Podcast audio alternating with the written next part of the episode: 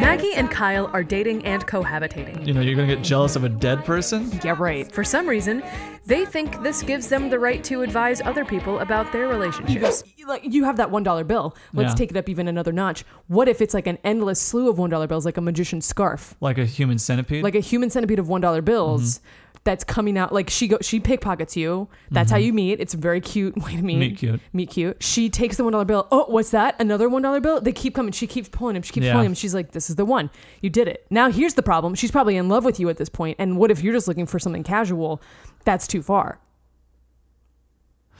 or you could do the the dollar bill on a fishing line trick. That's how you you literally reel them in like that. You can talk to me. Talk to me. Let's talk. You got chickens and you need to keep them inside an area? Chicken wire has it right in the name.